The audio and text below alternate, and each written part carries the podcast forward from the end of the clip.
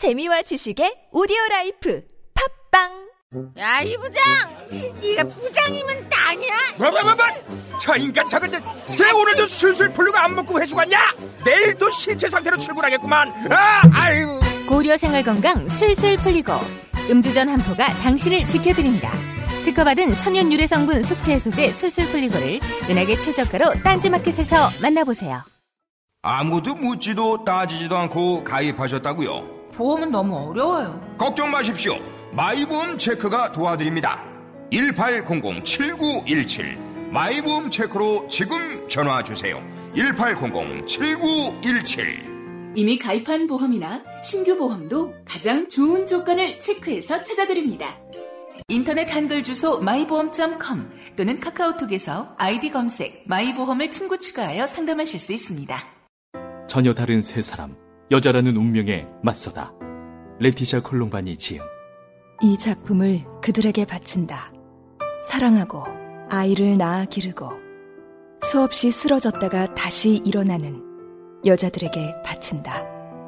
그들이 벌이는 전투를 나는 안다.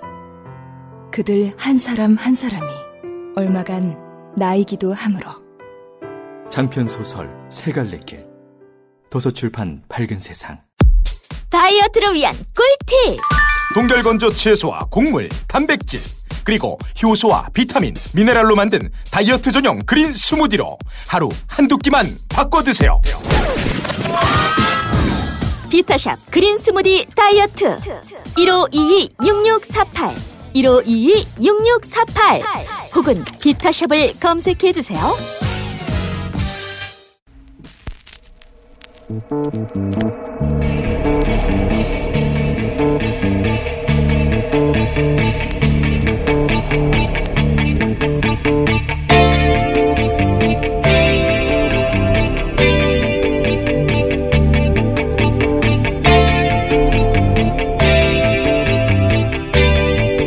네, 안녕하세요. 김어준입니다.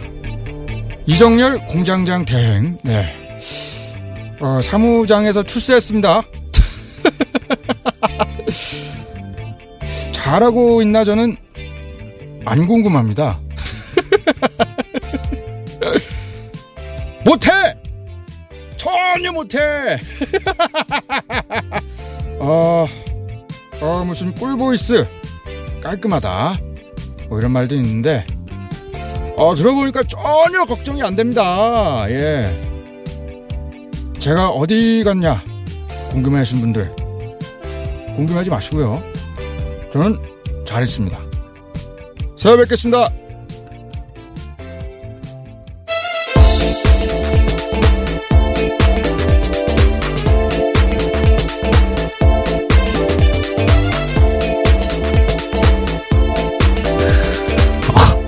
예, 시사인의 김은지입니다.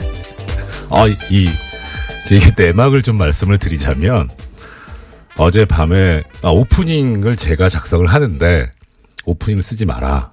그래서 겁이 덜컥 난 거예요. 하도 오프닝 때 사고를 치니까, 못하게 하는구나. 야 언론 자유 탄압하는 뉴스 공장 각성하라 이걸 준비했는데, 따로 준비를 하셨다 그래서 이거였군요.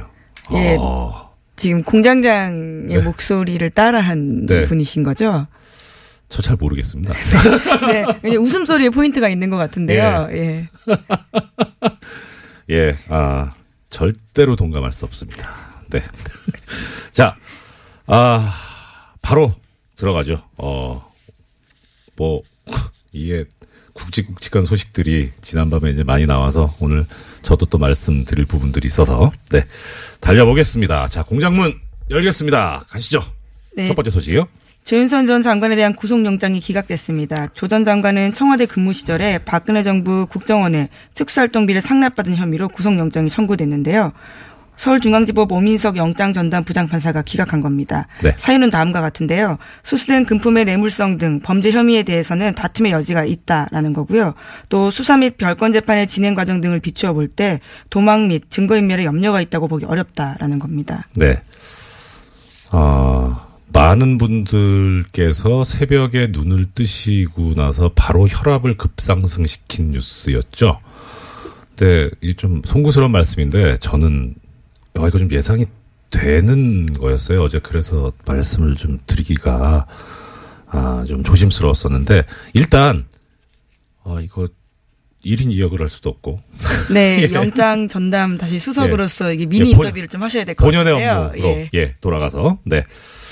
어, 지금 그 조윤선 전 장관에 대해서 어, 구속영장 청구가 기각이 되면서 영장 청구 기각 사유를 밝힌 게 아까 김 기자님께서 말씀드린 내용대로입니다. 수수된 금품의 뇌물성 등 범죄 혐의에 대해서 다툼의 여지가 있다. 그러니까 항상 말씀드리지만 다툼의 여지가 있다 이 말씀은 어 피의자가 주장하는 내용이 그대로 밝혀진다면 무죄가 선고될 가능성이 있기 때문에 그래서 이런 경우에는 어 범죄 혐의가 제대로 이제 나중에 유죄가 선고될 거라고 확 어느 정도 어 이제 인정되지가 않기 때문에 그래서 구속할 수 없다는 그런 이유인데요. 그 근거가 된 게 이제 수수된 금품의 뇌물성 조윤선 전 장관이 정무수석 시절에 돈을 국정원으로부터 받았는데 이게 그럼 뇌물이 아니라는 거냐? 네, 이게 이 상식하고 또 좀 어긋날 수 있는데. 네, 어, 매달 500만 원씩 5천만 원 가량의 돈을 받았다라고 합니다. 그렇죠. 예. 어, 이 정무수석이라고 하는 자리하고 국정원, 국가정보원이라고 하는 데하고 조직하고 비교를 해보면은요. 우리가 일반적으로 뇌물이라고 생각을 할 때 어떤 경우냐면, 아, 내가 이러이러한 현안이 있는데 당신이 그거를 해줄 수 있는 자리에 있으니까 이것 좀 해줘라 하면서 금품을 주는 거잖아요. 그러면은 정보, 국가정보원 입장에서 볼 때 정무수석한테 그런 청탁을 할 만한 사유가 뭐가 있을까? 사실 따져보면 없어요. 그래서 이제 이 만약에 뇌물을 주는 상대방이 대통령이면 이거는 뇌물이 되죠. 왜냐면은 국가정보원의 인사권을 대통령이 가지고 있기 때문에 그래서 인사청탁한다는 그런 어떤 포괄적인 직무 관련성을 가지고 줄 수 있는데 이건 약간 좀 아, 약간 그렇다라는 생각을 했었어요. 근데 그 전에 이게 처음에 문제가 됐던 그 사안이 뭐였냐면 문고리 3인방에 대해서 이걸로 이제 뇌물로 영, 구속영장 청구가 있었는데 그때 사실 좀 걱정이 됐었거든요. 엄밀하게 말하면 국가정보원하고 문고리 3인방하고 또 이게 관련이 없는데 네, 그런- 뇌물에 대한 대가성에 대한 부분이죠. 그렇죠. 예, 직무 관련 예. 관련해서. 근데 그게 어떻게 해결이 돼서 영장이 발부가 됐냐면 이 박근혜 전 대통령 시절에 청와대 구조가 워낙 특이했었기 때문에 원칙적으로 법률적으로 보자면 비서관은 아무 이런 직무 관련성이 없지만 이, 이 사람들을 통하지 않고서는 갈 수가 없어요. 박- 접근이. 그러니까 결국 이 문고리 3인방과 박근혜 전 대통령을 하나로 볼 수 있는 거죠. 일종 공범의 형태로 볼 수 있기 때문에 그래서 법원이 그런 관점 하에서 인정하고 나갔을 수 있는데 문제는 당시에 검찰이 얘기했던 거는 이 박근혜 전 대통령과 비서관들을 한 몸으로 본 게 아니라 통으로 청와대라고 하는 그런 관점으로 바라봤었더라고요. 그래서 나온 말이 상납이라는 말이 나왔었고 근데 그때 영장이 그대로 발부되고 통과가 되니까 이번에도 같은 구조를 유지했던 게 아닌가 싶은데 사실 좀 그렇죠. 게다가 여기에 이 지금 기름을 부은 게 뭐냐면 그 판결이 옳은 건 저는 아니라고 생각하는데 이 조윤선 전 장관에 대한 예전 1심 판결. 네, 블랙리스트 혐의에 예, 대해서요. 블랙리스트에 네, 관해서 진행 거- 중입니다. 예, 이제 어, 선고만 남았죠. 거기서 그 재판부가 판결 이후에 아주 황당한 논리를 제시를 하는데 뭐 애청자 여러분들 기억하실 겁니다. 이 뭐 어차피 보수 정권이 잡았으니까 보수적인 견지를 유지해야 되니 진보적인 어, 보수적이지 않은 사람들 뭐 연예인들에 대해서 지원을 하지 않을 수도 있는 거 아니냐 이런 황당한 얘기를 하거든요. 그리고 그다음에 조윤선 전 장관 같은 경우에는 그 당시 판결에서 보면 구조를 판결에 나오는 그런 이유에 따라서 봤을 때 구조가 뭐였냐면 이분은 아무것도 모르는 분이었잖아요. 허수아비였잖아요. 그러니까 그걸 그대로 지금 1심 판결이 그렇게 나와 있고 아직 그 판결이 뒤집어지기 전인 이상 영장 전담 재판부에서 볼 때는 이분은 허수아비인데 허수아비인데 돈을 받았어요. 그러면 이걸 뇌물이라고 볼 수 있겠느냐. 이 돈을 받은 게 옳다, 뭐 잘한 거다 이런 차원을 떠나서 과연 이게 뇌물로 볼 수 있는 범죄냐 하는 데 대해서 인정하기가 그렇게 쉽진 않았을 겁니다. 근데 우리 애청자분들께서도 잘 알고 계시겠지만 지금 서울중앙지방법원의 영장전담 판사들이 너무 황당한 결정들 많이 해왔잖아요. 근데 저는 이거는 그냥 죄송합니다. 수긍이 가는 뭐 그럴 수도 있겠다라는 그런 결정인데도 불구하고 큰 믿음이 안 가는 게 전과들이 너무 많아서 그래서 다른 생각으로 한 게 아닐까. 그러니까 해설을 해드리긴 해드립니다만 사실 좀 의구심이 있기는 있습니다. 그래서 총, 총체적으로 보면 이 결정의 가장 큰 문제점을 제공한 데는 종전 1심 재판부입니다. 그 판결이 지금 여기에 영향을 상당히 미쳤었고 그 판, 그래서 지금 검찰의 재청구 얘기도 나오고 있는데 오히려 이 항소심 판결이 나오는 거를 지켜보고 하는 게 어떨까 싶은 생각도 듭니다. 거기서 만약에 1심 판결이 뒤집어진다면 뭐 그거 할 수도 있죠. 저기 거기서 다시 법정 구속이 될 수도 있고 하니까 여기에 그렇게 어좀 더 집중하는 게 과연 필요한지 약간 의문이 들고요. 또 하나는 검찰의 수사 계획이 뭐였는지는 저로선 정확히는 알 수는 없는데 사실 정무수석이 돈을 받았고 이게 뇌물이라면 비서실장 그다음 대통령 여기까지도 당연히 연결이 돼야 되는데 이걸 향후에 수사하려고 한 건지 아니면은 거기는 뭐 혐의점이 발견이 안 돼서 지금 조윤선 전 장관까지만 얘기를 한 건지 그거는 잘 모르겠어요. 그런데 어, 이 돈을 주게 된 이유와 관련해서 돈을 금품을 제공한 그 쪽에 이야기가 있었다고요. 네, 아, 죄송합니다. 저기 어제 채널 A 쪽에서요 그 조윤선 전 장관의 방어 논리에 대해서 좀 보도를 한 바가 있습니다. 그 네네. 내용들을 보면요 이병기 전 국정, 국정원장과 조윤선 전 수석의 친분 때문이다라는 건데요. 이를 아, 네. 지시한 이병기 전 국정원장은 개인적 친분 때문에 돈 줬다라고 진술했다고 합니다. 그래서 월 500만 원 정도는 큰 돈이 아니다라고 여겼다라는 이야기도 했다고 하는데요. 그래서 국고 손실죄로 위반이라면 합당한 처벌을 받겠지만 뇌물은 아니다라고 주장하고 있는 겁니다.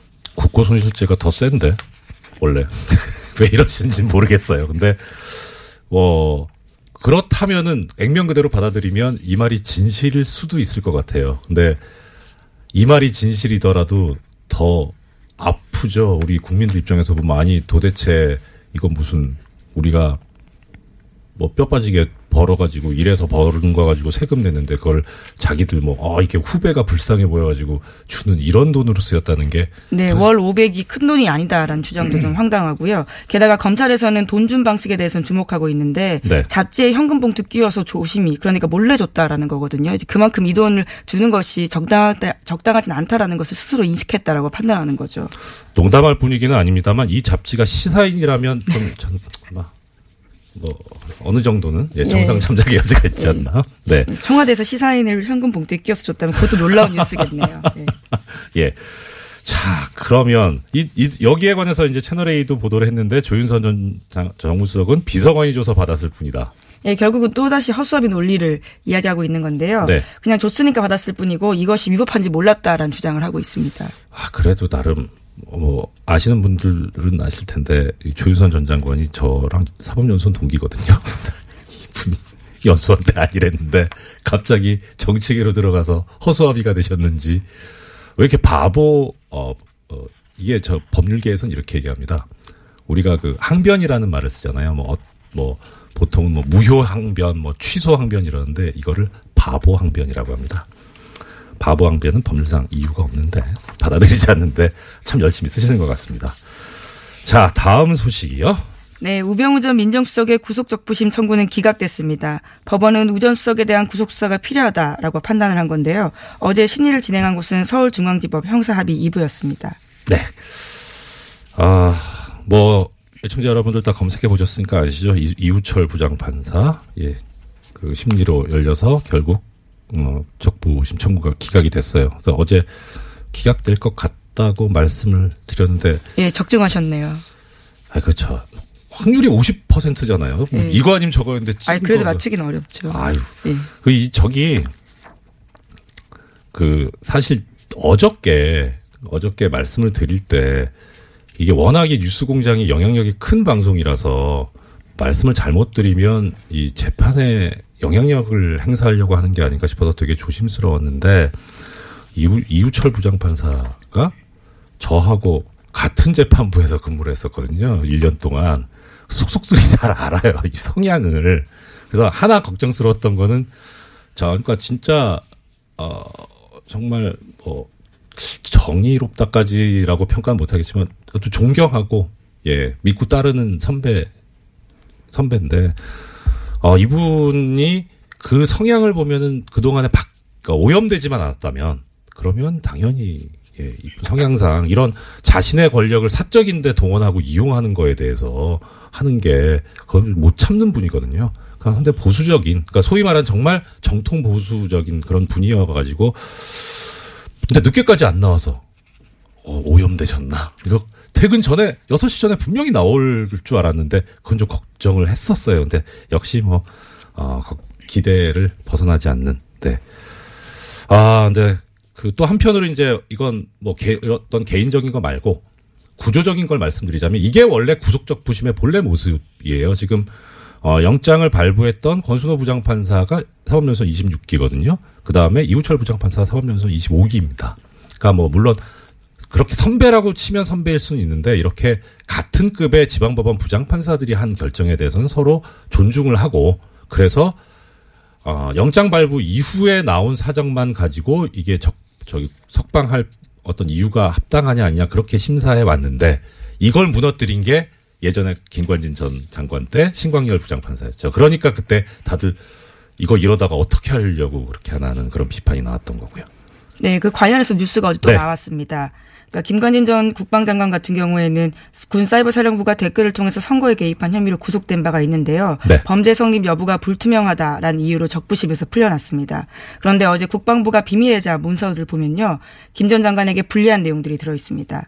총선을 앞두고 당시 여당을 지원하려고 한 뚜렷한 정황이 있다라는 건데요. 그렇기 때문에 이 적부심이 적절했나라는 논란이 일고 있습니다. 네. 그, 이 부분에서 제가 하나만 더 말씀을 드리자면, 여기는 또 법규가 애매모호하게 돼 있어요. 그러니까, 어, 그때 시간이 모자라서 말씀 못 드렸는데, 김관진 전 장관 같은 경우에 가장 이제 받았던 혐의 중에 중, 가장 중한 부분이 군영법 위반이었거든요. 정치에 관여하면 안 된다, 군인은. 근데 이분은 군인이 아니잖아요. 현재는 민간인이죠. 예, 민간인이죠. 그러니까 원래 군용법 적용 대상이 아닌데 그런데 그럼 왜 군용법을 적용을 하느냐? 군인과 함께 범죄를 저질렀기 때문에 그래서 어, 군용법을 적용을 해가지고 영, 구속영장을 청구를 해서 그게 발부가 됐는데 문제는 그거예요. 어, 정부조직법인가에 보면 정확하게 지금 저 기억이 가물가물한데 국무위원, 그러니까 이 지금 장관은 국무위원이잖아요. 이 국무위원은 그 정치 관여 하는 데서 처벌 조항이 없어요. 정치 관여를 하면 안 되지만 정치 운동을 하면 안 되지만 그래서 정무직 공무원의 경우에는 그러니까 군영법에 따르면 아 원래 자기가 적용받는 그런 법인 국가공무원법이죠. 국가공무원법에 의하면 처벌 대상이 아닌데 공범이 되면 처벌받는 게 말이 되냐라는 논리를 들이댔던 거고 그게 먹혔었는데 재밌는 거는 2006년도에 이 비슷한 판례가 하나 있었어요. 대법원 판례가. 아마 그게 상당히 참고가 됐었을 거다라는 생각은 들긴 하지만 나중에 법이 바뀌어가지고 그래가지고 그것도 어, 처벌의 대상이 된다고 바뀌었었는데 그 바뀐 법을 몰랐을 리가 없는 것 같은데 바뀌기 전 법을 적용해서 그래서 당시에 그래서 지금 조금 전에 말씀하셨던 거죠 범죄 성립 여부가 불투명하다 해서 석방을 했는데 안 불투명합니다 투명합니다 범죄 됩니다 이거 네, 게다가 계속해서 증거들이 나오고 있어서요. 예. 예. 예, 그러니까 이 증거의 문제가 아니라 법적인 문제였었거든요. 그런데 뭐 지금 이렇게까지 되니까 이제 하, 근데 하, 뭐 마지막으로 이 부분에서 한, 하나만 더 말씀드리자면 이 그 당시에 그 신광열 부장판사를 비롯한 서울중앙지방법원 형사수석부가 무슨 만행을 저지른 거냐면 이 군이 댓글을 달면서 정치에 관여한 부분에 대해서 새로운 증거가 정말 뭐 한 트럭이 나와도 구속적부심에서 석방이 된 경우에는 피의자가 도주했거나 증거를 인멸한 경우가 아니라면 그걸 다른 그 동일한 범죄 사실을 가지고 구속을 다시 할 수가 없어요. 새로운 증거가 아무리 나와도 그래서 적부심이 그만큼 무서운 거거든요. 진짜 조심했어야 되는데 그렇게 하고 나니까 참 더 허탈한 거죠. 우리 국민들 입장에서 보면 증거는 계속 쏟아지고 있는데 법적으로 방법이 없으니까요. 네, 그런 문제가 있습니다. 예, 다음 소식은요. 네, 어제 한일 위안부 합의 검증 보고서가 나왔습니다. 이면 합의는 없었다라는 박근혜 정부 발표는 거짓말이었다라는 건데요. 비공개 합의문이 따로 있었습니다. 2015년 공개한 합의문에서 한국 정부는 주한 일본 대사관 앞에 소녀상에 대해서 적절히 해결되도록 노력한다라고 명시했는데요. 하지만 일본 요구로 만들어진 비공개 문건은 따로 있었습니다. 여기에서 어떻게 이전할 것인지 구체적으로 한국 정부 계획 묻고 싶다라고 하니까요. 한국 정부에서는 적절히 해결되도록 노력한다라는 내용을 넣었습니다. 뿐만 아니라 제3국에서 소녀상이나 기린 설치하는 것이 적절하지 않다라는 일본 쪽의 이야기에 대해서도요. 노력하겠다라는 답을 했습니다. 네. 일단 2부, 이 문제에 관해서는 잠시 후에 우리 정대협의 윤미향 대표님 모시고 말씀을 들을 예정이어서 거기서 자세히 나오겠습니다만은, 어, 그냥 어떻게 보세요? 저는 이, 이 위안, 어, 위안부 피해자 이 관련 합의, 한일 합의를 보면서, 그러니까 법률적으로 보면, 첫째는 장관들이 했잖아요. 그러면 국가기관, 국가를 대표해서 이제 양국에서 나왔단 말입니다. 합의를 했어요. 그러면 합의를 했으면 약속을 했다는 거 아닙니까? 국가 간의 합의는 서로 지켜야죠. 국제법상. 근데 국제법상 이런 합의를 우리는 뭐라고 부르냐면 조약이라고 부르잖아요. 국가 간의 합의를 한 거. 근데 지금 정확하게 그, 그 조약이 기억은 안 나는데 조약으로서 성립이 되려면 원칙적으로 문서가 있어야 되거든요. 근데 문서가 없어요. 그래서 이게 과연 조약이냐. 국제법적으로 지켜야 될 의무가 있는 합의인 거냐. 근데 게다가 비공개까지 있어요. 조약은 문서로 하는 거니까 공개되는 게 원칙인데 비공개 합의라면 이건 더더욱 지킬 필요가 없는 거 아니냐 하는 생각이 들었고 또 하나는 왜 이런 합의를 하느냐. 내용도 보면 이 TF에서 발표할 때 나왔지만 너무 일방적이었다라는 거잖아요. 왜 이렇게 굴욕적으로 일방적으로 퍼졌나 일본에 예 그러면 뭔가 다른 걸 얻은 거 아니냐 하는 그런 의심이 들어요. 뭘 얻었을까? 이것도 한번 밝혀서 조사에 어, 조사해서 밝혀봐 주셨으면 좋겠고요. 총체적으로 저는 이런 생각이 듭니다. 이거 역적질입니다.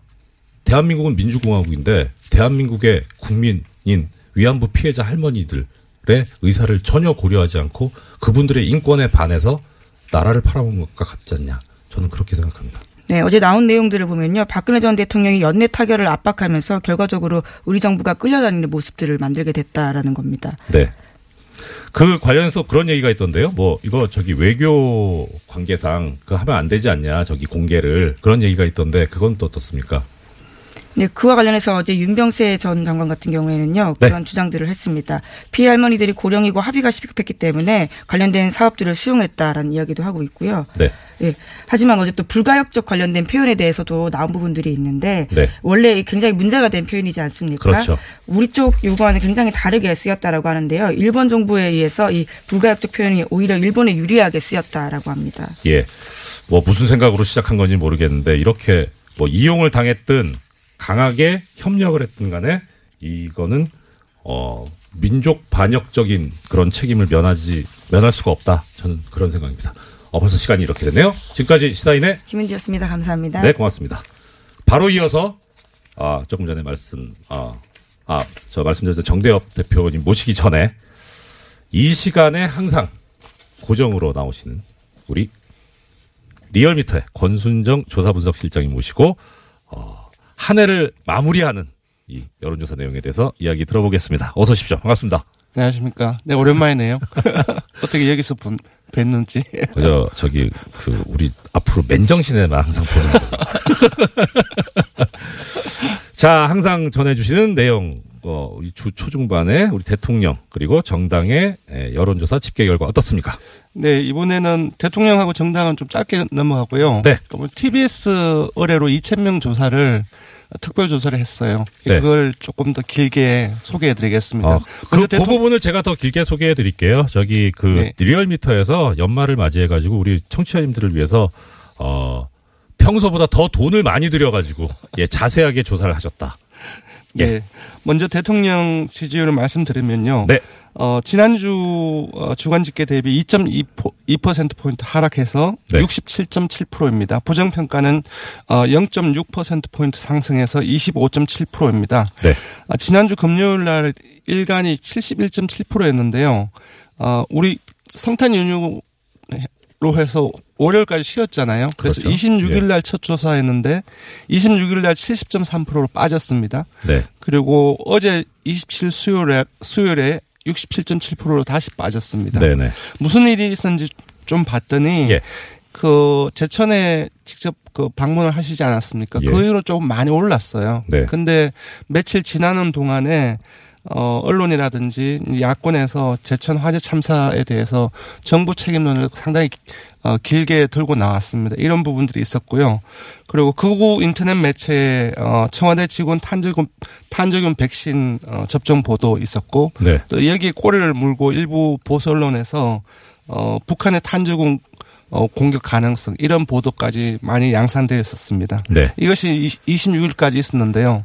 이것과 함께 그 임종석 실장 중동 특사 공세도 상당히 길게 지금 아직까지 끌고 어, 어, 진행되고 있고요. 네. 이런 다양한 어떤 요인들이 어, 영향을 미친 것으로 보입니다. 지금 실장님 말씀해 주신 그런데 어, 이 다양한 요인들을 보면 네. 다 가짜 뉴스 아닙니까 이거 다? 가짜 뉴스에 로 인해서 물론 뭐 그거야 뭐 판단은 이제 이 여론조사 행하시는 또 국민 여러분들께서 하시겠습니다만은 가짜 뉴스로 인해서 이런 어 그것이 영향력을 미쳤다는 맞습니다. 것이 좀 언론이 얼마나 중요한 존재고 어, 어, 중요한 역할을 해야 되는지 사실 청와대 직원 500명에게 네. 탄저균 백신 접종을 시켰다 이런 부분들은 사실상 믿기 상당히 힘든 뉴스가 아니겠습니까? 예, 그뭐 내부에서도 어, 부정을 했고요. 제가 봤을 때는 이런 부분들은 아마 믿는 사람들은 거의 없을 것 같아요. 네. 그것보다 그 이후에 일부 보수 언론에서 나왔던 예. 탄저 균을 어, 매개로 해서 북한의 공격 가능성이라든지 네. 다양한 어떤 반개 언론 보도가 더 큰 문제가 아닌가 싶습니다. 예. 네. 근데 또 그 보도를 한 매체들을 보면 뭐 북한은 사실 못하는 게 없잖아요. 그렇죠. 예, 그 바닷속에서 어뢰를 타고 가서 저 천안함에 부딪히기를 하질 않나. 네, 뭐, 네. 예. 그 농협의 그 뭐죠? 그 전산망에 침투해가지고 거래 내역을 막 만들었다 지웠다 하잖아. 사실 그걸 그거 어떻게 막습니까? 어, 저- 그 대책이 뭔지 그 보도를 하는 보수 매체에서 좀 답을 줬으면 좋겠어요. 이게 뭐, 뭐 여론조사 네. 관련 얘기니까. 예. 전반적으로 어, 지난주 지난주 해서 네. 어, 언론하고 야당의 공세가 상당히 강화가 되고 있는 것은 분명한 사실인 것 같습니다. 네. 한 가지 짚고 넘어가야 될 것은 제천 화재 참사 그 현장 대통령께서 발- 어, 방문 후에 충청권에서 상당히 상당폭 어, 어, 결집을 했습니다. 네. 75.5%에서 80%까지 상승을 했었는데요. 예. 충청권에서 80%를 넘는 것은 잘 보기 힘든 어, 지지율입니다. 예, 이게 네. 어, 좀 조심해서 말씀드려야 되는데 일단 분석 차원에서 말씀드리자면 네. 이 대통령이 직접 현, 현장을 이제 방문해서 어, 했던 이야기 네. 이런 상황에서는 대통령이 할 일은 욕이라도 먹어야 되는 거다 육아적으로. 네, 어, 그런 예. 말씀을 하셨죠. 이게 네. 좀뭐 인간적으로는 상당히 좀 와닿았던 그런 이야기였었던 것 같고 그래서 그러지 않았을까. 네, 안전 문제를 대통령이 직접 네. 책임질 수 없, 지 않습니까? 예. 관료 공무원들은 매개가 있고 또 그런 부, 어, 그 인적인 요인뿐만 아니라 시설이라든지 네. 어, 장비라든지 그런 요인이 있는데 그런 부분들 대통령이 한순간에 1년도 안 되지 않았습니까? 다 책임질 수 없- 없기 때문에 네. 아마 대통령께서 그런 말씀을 하시지 않았나 싶습니다. 예, 그리고 더 나가서 좀 이제 화가 났던 거는 아니 이렇게 지금 저 실장님 말씀하신 대로 장비라든가 인력이라든가 이런 문제가 있는데 여기에 관해서 그럼 빨리 확충을 하고 네. 국가에서 지원을 해줘야 되는데 이걸 예산을 깎아버리니 예산 예 예산을 깎아놓고 실제 가가지고는 어 소방관들의 처우 개선과 이 안전 화재 예방에 관한 법과 제도를 정비하겠다 이런 얘기를 하는 분들을 다 보면서 야, 저분들은 어떻게 저렇게 얘기할 수 있을까? 그렇죠. 또 이. 사안을 가지고서 또 공세로 역으로 또 들고 나오는 그런 부분들이 있기 때문에 네. 사실상 뭐가 뭔지 모르겠어요. 저도. 예. 예, 뭐, 하여튼, 어, 일단, 언론이 설령 가짜 뉴스를 전한다고 하더라도 우리 국민 여러분들께서 정확하게 좀, 어, 아, 파악을 하시고 판단을 해주셨으면 좋겠고, 또 여기에 진실을 알고 계시는 분들이 쉬지 마시고 여러 군데 어, 전파를 할 수 있도록 그렇게 해주셨으면 하는 그런 생각입니다. 예. 정당 부분 어떻습니까? 예, 정당 짧게 넘어가겠습니다. 네. 어, 민주당도 하락했습니다. 1.2% 어, 포인트 하락해서 50.8%이고요. 한국당 역시 소폭 하락했습니다. 0.2% 포인트 하락해서 네. 17.6%이고요. 아, 바른정당이 어, 안 대표 측과 토, 어, 측, 측하고 어, 통합 행보를 계속 이어가고 있는데요. 0.7% 발음 잘하세요. 0.7% 포인트 상승해서 6.4%입니다. 네. 정의당이 2주째 오름세를 보이고 있습니다. 0.6% 포인트 상승해서 5.8%이고요. 어. 아, 국민의당은 여전히 3주째 약세를 보이고 있습니다. 0.1% 포인트 하락해서 4.8%입니다. 예, 그리고 이번에 심혈을 기울여서 하신 현안 조사. 네, 그 이전에? 조사 기회를 알, 알려드려야 되는데 이거 하면 끝나잖아요. 이번 주준 네. 조사는 TBS 의뢰로 어, 화요일부터 수요일까지 이틀간 조사를 했습니다. 전국 네. 19세 이상 성인 1,500, 1,005명을 대상으로 했고요. 유무선 전화 면접과 자동 응답 방식으로 실시했고 네. 오차, 아, 표본 오차는 95% 신뢰 수준 플러스 마이너스 3.1% 포인트, 포인트입니다. 응답률은 4.9%였습니다. 예, 청취자 여러분 아시겠습니다만은 어, 오차 범위가 3.1%니까 더하기 빼기 3.1까지 감안해서 어, 네, 생각하시면 되겠다는 말씀이죠. 네. 네. 예, 현안 어떤 내용이 있습니까? 예, 요번에는, 어, 곧, 어, 어, 사실상 국민의당이 분당이 현실화될 가능성이 높은데, 네. 분당이 된다고 했을 때 새로운 정당 구도가 만들어지지 않습니까? 예, 예. 그러니까 이 속에서 과연 정당 지지도가 어떻게 펼쳐질 것인지. 아, 여기 관심 많잖아요. 네, 예, 또 마- 그 이걸 근거로 내고 이후에. 예. 어, 6.13 지방선거에서 어떻게 펼쳐질 것인지. 네. 근데 그걸 중심으로서 좀 살펴봤는데요. 네. 어, 그러니까 국민의당하고 바른당, 아, 바른정당이 통합한 정당이 하나 생기고 그리고 국민의당과 바른정당의 통합을 반대하는 네. 주로 이제 호남 의원분 분들이죠. 어, 그분들을 정치 세력을 집어넣어서 조사를 해봤더니 네. 더불어민주당이 어 기존의 현재 정당 지지도보다 한 4.2% 포- 포인트 빠져가지고 47.4%가 나왔고요. 어, 그래도 높네요. 네. 자유한국당 역시 0.6% 포인트 하락해서 17.8% 정도 나옵니다. 네. 근데 여기서 봐야 될 게 국민의당하고 바른정당하고 통합정당이 얼마나 나왔냐면은 12.8%가 나왔는데요. 예. 이것은 통합하기 이전에 국민의당 6.8%, 바른정당 5.6%하고 합친 12.4%보다 0.4% 포인트 높은 겁니다. 그러니까 사실상 통합의 효과는 상당히 미미하다라고 봐야 될 것 같습니다. 어, 시너지가 지금 상당히 통합하자는 통합파의 근거인데. 네네. 예, 실제 조, 조사상으로는 그렇게 많이 나오진 않는다. 네. 예. 여기서 한 발 더 들어가면 네. 어, 이런 정당 구도, 이런 정당 구도 회- 하에서 6.13 지방선거에서 누가 가, 아, 실제 현재 지, 지지율보다 득표율이 어, 더 높을 것 같냐 음, 네네. 이렇게 물어봤습니다. 왜냐하면은 모든 선거에서 당시의 지지율보다 득표율이 많이 나오고 적게 나오는 정당이 있거든요. 그렇죠. 그랬더니 어, 국민의당하고 바른정당의 통합 정당에 어, 많이 나올 거라고 하는 어, 응답이 11.1%가 나왔습니다. 단순 비교는 힘- 어렵겠지만은 네. 아까 기억하실지 모르겠지만 예. 12.8%가 통합 효과로 해서 나왔던 수치인데 네. 어, 더 많은 득표를 올릴 것이라고 한 응답이 11.1%가 나왔습니다. 줄어든 것이죠. 줄어든 거죠. 예. 네. 거참. 그 지금 조사 주시, 예, 그럼 더 나올, 더 올라가는 당은 어느 당이? 그러니까 사실상 이걸로 해서 뭘 알 수 있냐면은 네.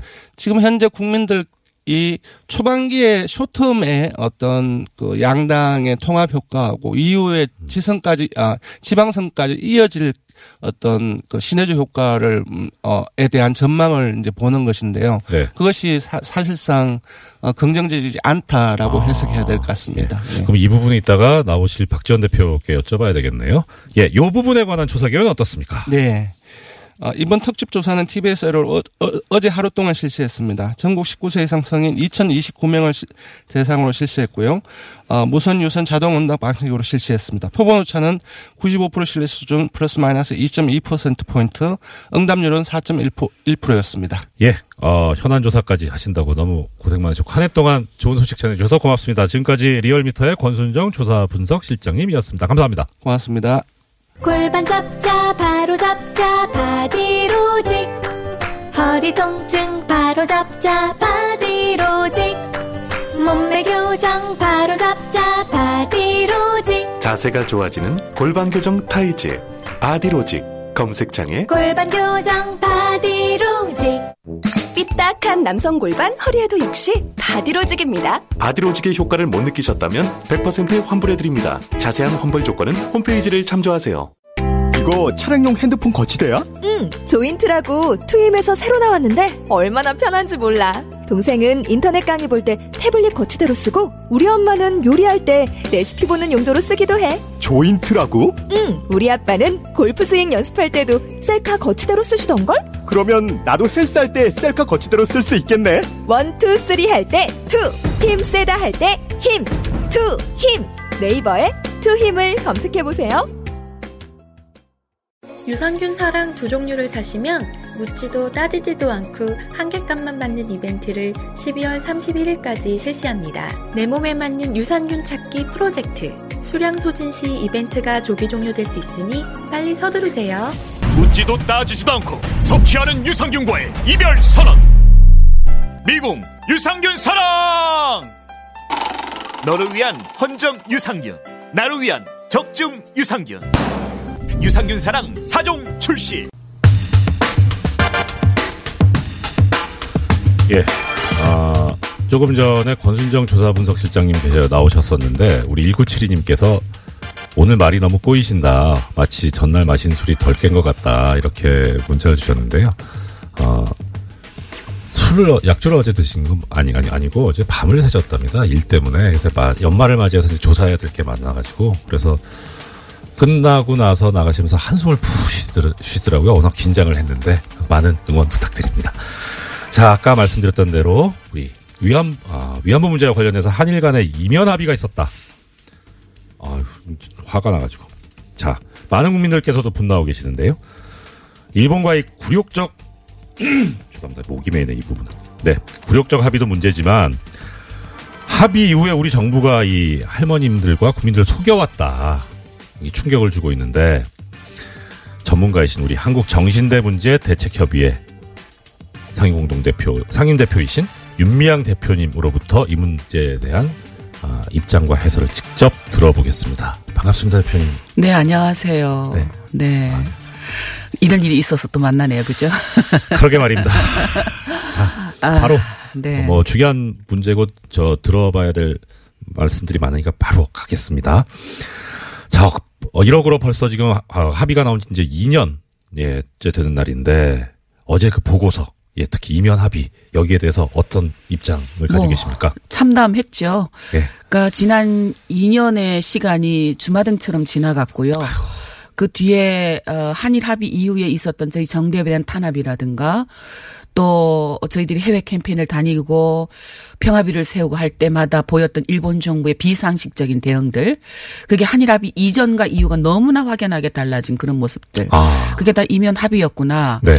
한국 정부의 어, 그런 어떤 발언 속에서 국제 사회에서조차도 성노예라는 말이 사라졌던 것 네. 상, 상할 수 없었거든요. 네네. 근데 일본 정부가 그 뒤에 뭐라고 얘기했냐면 성노예라고 하는 것 합의에도 포함되어 있지 않았었다.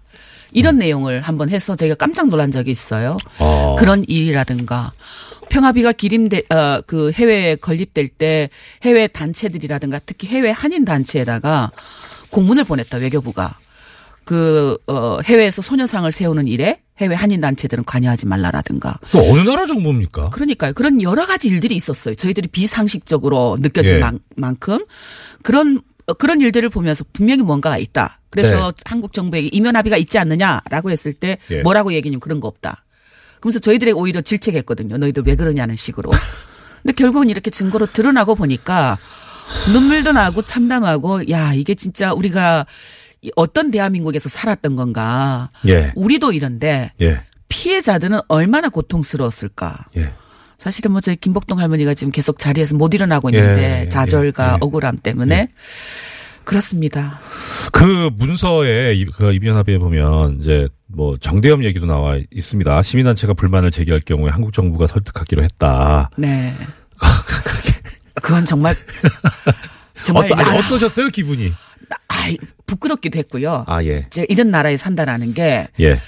아니 한 나라의 NGO의 활동에 대해서 예. 어 그거를 어 다른 나라 정부에다가 그것도 관계국에다가 네. 같은 문제를 가지고 있는 관계 상대국에다가 우리나라 NGO를 설득하겠다. 그 얘기는 듣지 않으면 설득해서 듣지 않으면 탄압하겠다는 얘기로 들리는 거죠. 그렇죠. 그 뒤에 일어났던 여러 가지 일들 일본 정부는 얼마나 웃고 있었겠어요. 그러니까요. 그러니까 자기네들 어, 일본 정부 입장에서 봤을 때도 제가 그 얼마 전에 일본 오사카를 갔을 때 공항에서 약 30분 동안 조사를 당하고 그런 적이 있었는데 예. 너무나 당연한 거죠. 니네 나라도 그러는데. 니네가 약속했잖아요. 그렇죠. 그런 예. 거죠. 그러니까 그런 일들이 이면 합의 속에서 정대협이 그, 그만한 단체였나 봐요. 저희 실무자가 다섯 명, 여섯 명, 저 대표 포함해서 여섯 명이 올인해서 정말 이 일을 하고 있는데 할머니들 찾아가고 나라를 찾아다니고 유엔을 찾아다니고 이런 일들을 하고 있는데 이게 가- 이, 이 나라가 NGO를 지원하고 뭐 할지는 못할 망정 예, 대표님 근데 정대협이 저 중요한 단체인 건 맞습니다. 예, 그거는 인정하셔야 됩니다. 예. 자, 그리고 또 많은 국민들께서 분노하고 있는 부분이 겁니다. 불가역적 해결이라고 하는 그 부분. 근데 원래 우리 쪽에서는 예, 뒤쪽에 피수식어가 다른 불가역적 사죄. 그러니까 너 니네들 딱 죄송합니다. 용서 구하고 반성하고 다시는 뭐 옛날에 뭐 이랬니 저랬니 왈가왈부 하지 말고 딱 깔끔하게 사과해라 그런 표현으로 쓰자고 한 건데 불가역적 해결로 바뀌어 버렸습니다. 어떠셨어요? 그것도 정말 정말 폭력적이죠, 그죠? 폭력적이죠. 그러니까 저희들이 어, 일본 정부에게 요구했던 것은 어, 뭐였냐면은 사죄를 하되 네. 어, 늘그 사람들이 했던 거는 총리 개인으로서 사과한다라든가 사죄다 아니에요. 오합이 사과. 예. 어, excuse me 하는 것처럼 예. 실례합니다. 미안합니다 하는 거죠. 예. 그러니까 사과하고 그 다음에 또 어, 그런 일이 없었다. 왜냐하면 개인적으로 한, 한 것이기 때문에 네네. 그런 일을 저희가 20년이 넘게 계속 겪었기 때문에 네. 번복할 수 없는 방식으로 사과를 하라, 사죄를 예. 하라. 그게 예. 내각 결의 방식이든 국회 결의 방식이든 그것을 요구해 왔어요. 그렇죠. 그랬더니 사죄가 번복할 수 없는 방식이 아니라 예. 그, 어, 피해자들의 요구도 담아져 있지 않은, 뭐, 이게 애매모호한 반성에, 뭐, 어, 도대체 예. 저 내용이 무엇이 하는 그런 애매모호한 본질에다가 불가역적인 해결이다라는 표현을 담은 것. 근데 무엇보다도 저희가 이해가 안 가는 것은 왜 한국 정부는 네. 원래 처음에 제기할 때는 그 버- 어, 번복할 수 없는 불가역적 사죄를 요구했다가 일본 정부가 거꾸로 불가역적 해결을 요구하고 예. 사죄 앞에는 불가역적이 빠지거든요. 네네네. 그러니까 그것을 받아들일 수밖에 없었을까? 오, 얼마나 왜- 무능했길래. 왜, 그러니까 왜 그런 걸로 혹시 생각 저희가 아직 모르겠어요.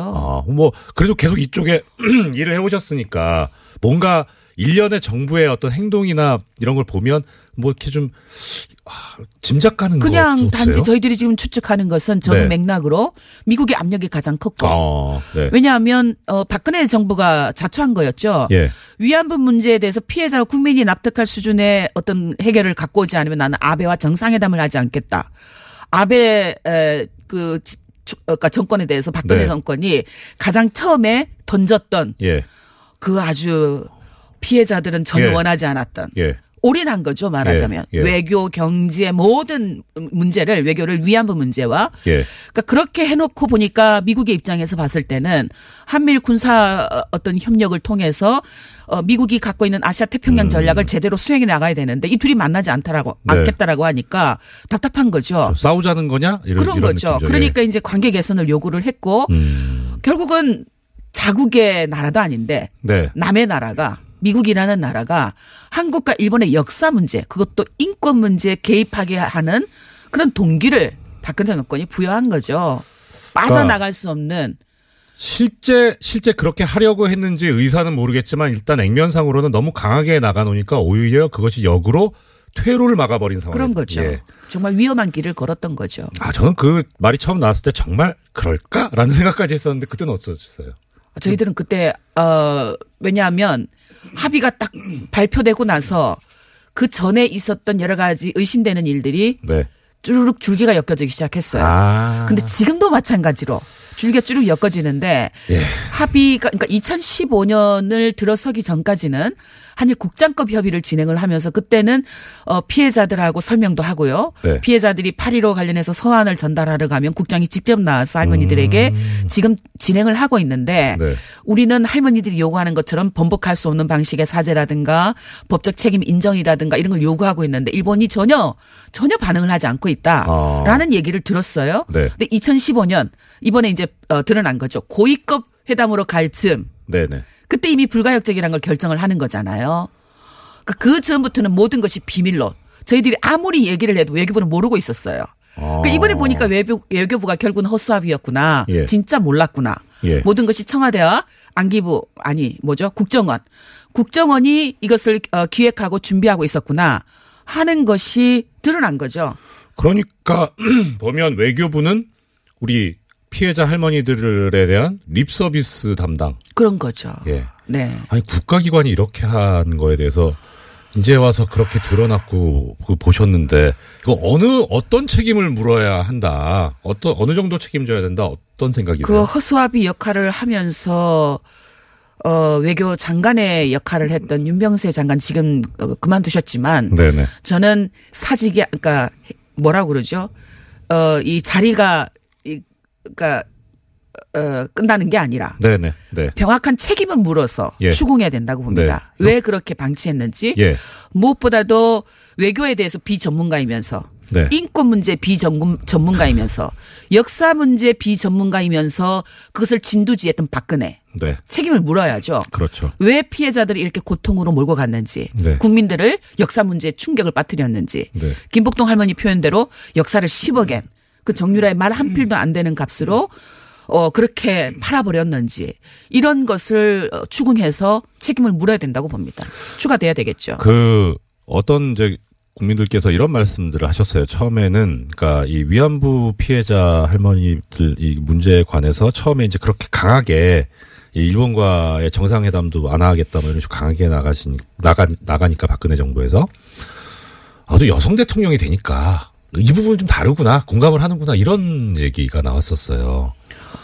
아, 근데 사실은 어, 또 그렇게 보는 분들도 있었겠죠. 네, 역시 어, 좀 다르다라고 네, 네. 그렇게 시작을 받겠죠. 근데 저희들은 걱정을 하기 시작했어요. 아, 네. 아, 저 선언은 오히려 피해자들에게 희생을 만들어낼 수 있을 텐데, 아, 어, 물론 이제, 어, 뭐 해외 언론들이나 방송이 저희들에게 그 입장에 대해서 어떻게 생각하느냐라고 네네. 인터뷰를 할 때는 저도 그때는 외교를 약간 했던 것 같아요. 뭐 대통령의 뜻이 그만큼 강하다는 거 아니겠습니까? 예. 그런 식으로 이야기를 하면서도 그러나 걱정입니다. 예. 라는 얘기를 어, 할 수밖에 없었는데 네. 어, 사실은 위험한 길로 들어선 거였죠. 그렇죠. 그건 바람직한 일이 아닌데 저는 좀 걱정이 지금 정부도 그러니까 일본이 지금 거꾸로 이제 아베가 그걸 올인하고 있거든요. 네. 위안부 문제와 모든 외교를 그 하나로 예, 예. 원 트랙으로 지금 하고 있거든요. 네. 뭐 위안부 안 하면 모든 걸 안 하겠다고 하는 거잖아요. 예. 위안부 안 하면 평창도 안 하겠고 위안부 안 하면 너희들 안 만나겠다라는 거잖아요. 그러니까 거꾸로 그렇게 하고 있는데 이제 어, 문정부가 주셨는데 저희 그 일부 네티즌들은 그렇게 얘기합니다. 그 일본에서 그렇게 얘기하니까 하지 마, 오지 마 이런 얘기도 하고 있습니다. 이제 예, 그런 얘기 예, 볼 예. 때마다 저는 이제 댓글을 할 수가 없는데 네네. 또 현실이라는 게 정치라는 게 그럴 수가 없잖아요. 예, 네, 그렇죠. 외교가 모든 뭐 위안부 문제만 있는 것은 아니고 풀어야 되는 건데 그건 정부가 지혜롭게 풀어야죠. 예. 네. 아 시간이 부족한데 꼭 여쭤보고 싶은 말씀 한 두세 개만 더 여쭤보겠습니다. 먼저 자 이제 그러면은 대표님께서 보시기에 이거 이제 어떻게 해결했으면 좋겠습니까? 답은 이제 나왔잖아요. 예. 어, 정부가 무- 무엇을 해야 될지 네. 한일 합의가 폐기돼야 되는 건 맞고 네. 근데 폐기되기 위해서 어떤 절차를 거쳐야 되느냐 네. 어, 지금 피해자들이 가장 불편해하고 있고 어, 국민들이 어, 히- 힘들어하고 있는 그 10억 엔을 어떻게 반환할 것인가. 아, 네. 그리고 화해 치유 재단을 해산하는 과정을 네. 밟아가야 되는 것 예. 사실은 어려운 문제예요. 뭐 정치가 그 대통령은 더 골치 아프겠죠. 외교장관은 더 골치 아플 것이고. 근데 어떻든 해야 되는 숙제이니까 예. 저는 이것을 어, 계속 시간을 끌어서 끌고 어 이걸 유지해 나가는 것은 1년, 2년, 3년, 1년 만에 끝날 수 있는 외교의 어떤 그 갈 등을 음. 10년, 20년 계속해서 남겨주는 역할을 할 수 있다고 생각을 예. 합니다. 예. 그러니까 지금 이런 어 TF팀의 결과 발표가 나왔을 때 정부가 이것을 근거로 해서 뭐 명확하잖아요. 국민들도 지지할 것이고 일본과 어 어떤 어 재협상이라든가 이런 건 지금 당장 어렵더라도 예. 대외적으로 대내외적으로 합의에 대한 명확한 정부의 입장 입장은 표시해야 그리고 된다. 위안부 문제가 어떻게 해결해야 된다. 그건 피해자 중심. 정대협의 임미영 대표님이었습니다.